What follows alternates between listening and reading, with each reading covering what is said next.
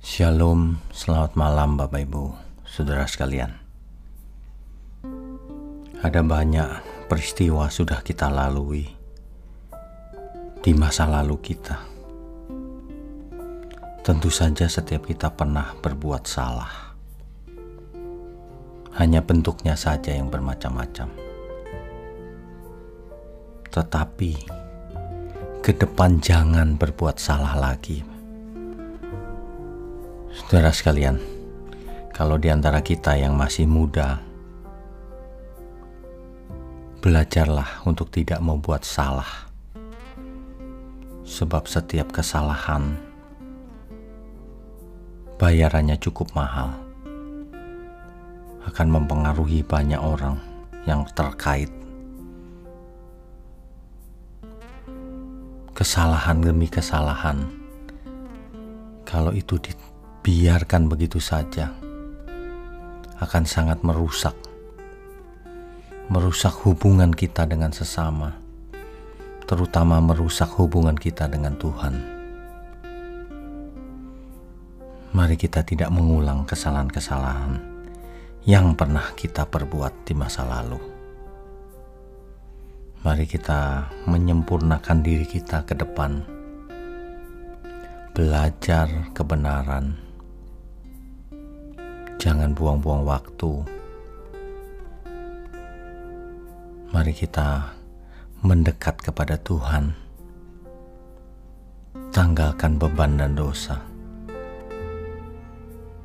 Sebab itulah yang terbaik yang bisa kita lakukan. Jangan mabok dengan dunia ini.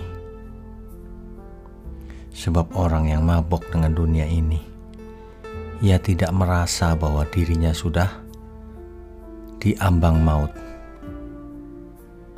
Ia bahkan menikmati setiap harinya, padahal tidak bersama Tuhan. Bayangkan, saudara, orang tidak bersama Tuhan tapi merasa bahagia, nyaman, aman. Ini akibat dari pengertian yang salah apa pun yang terjadi di, di dunia ini, mari kita mendekat kepada Tuhan. Ada pertanyaan di dalam hidup kita yang mungkin tidak terjawab, mungkin tidak akan pernah terjawab, tetapi yang kita bisa lakukan adalah mari kita mendekat kepada Tuhan sebab hanya dekat Tuhan saja kita aman bersamanya. Sebab hanya Tuhanlah yang bisa menolong kita. Sebab Tuhanlah yang berjanji menyediakan tempat bagi kita.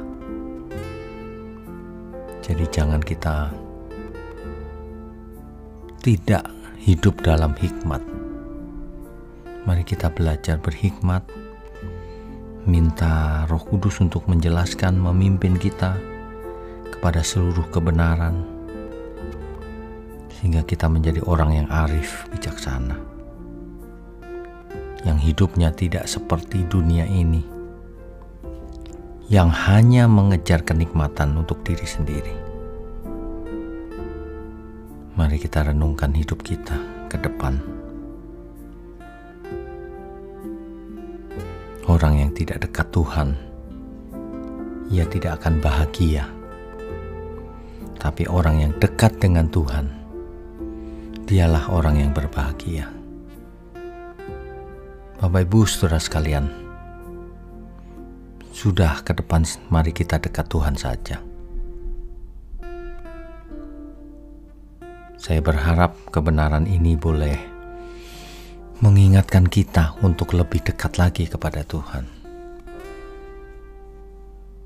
Selamat malam, selamat tidur, selamat istirahat. Amin.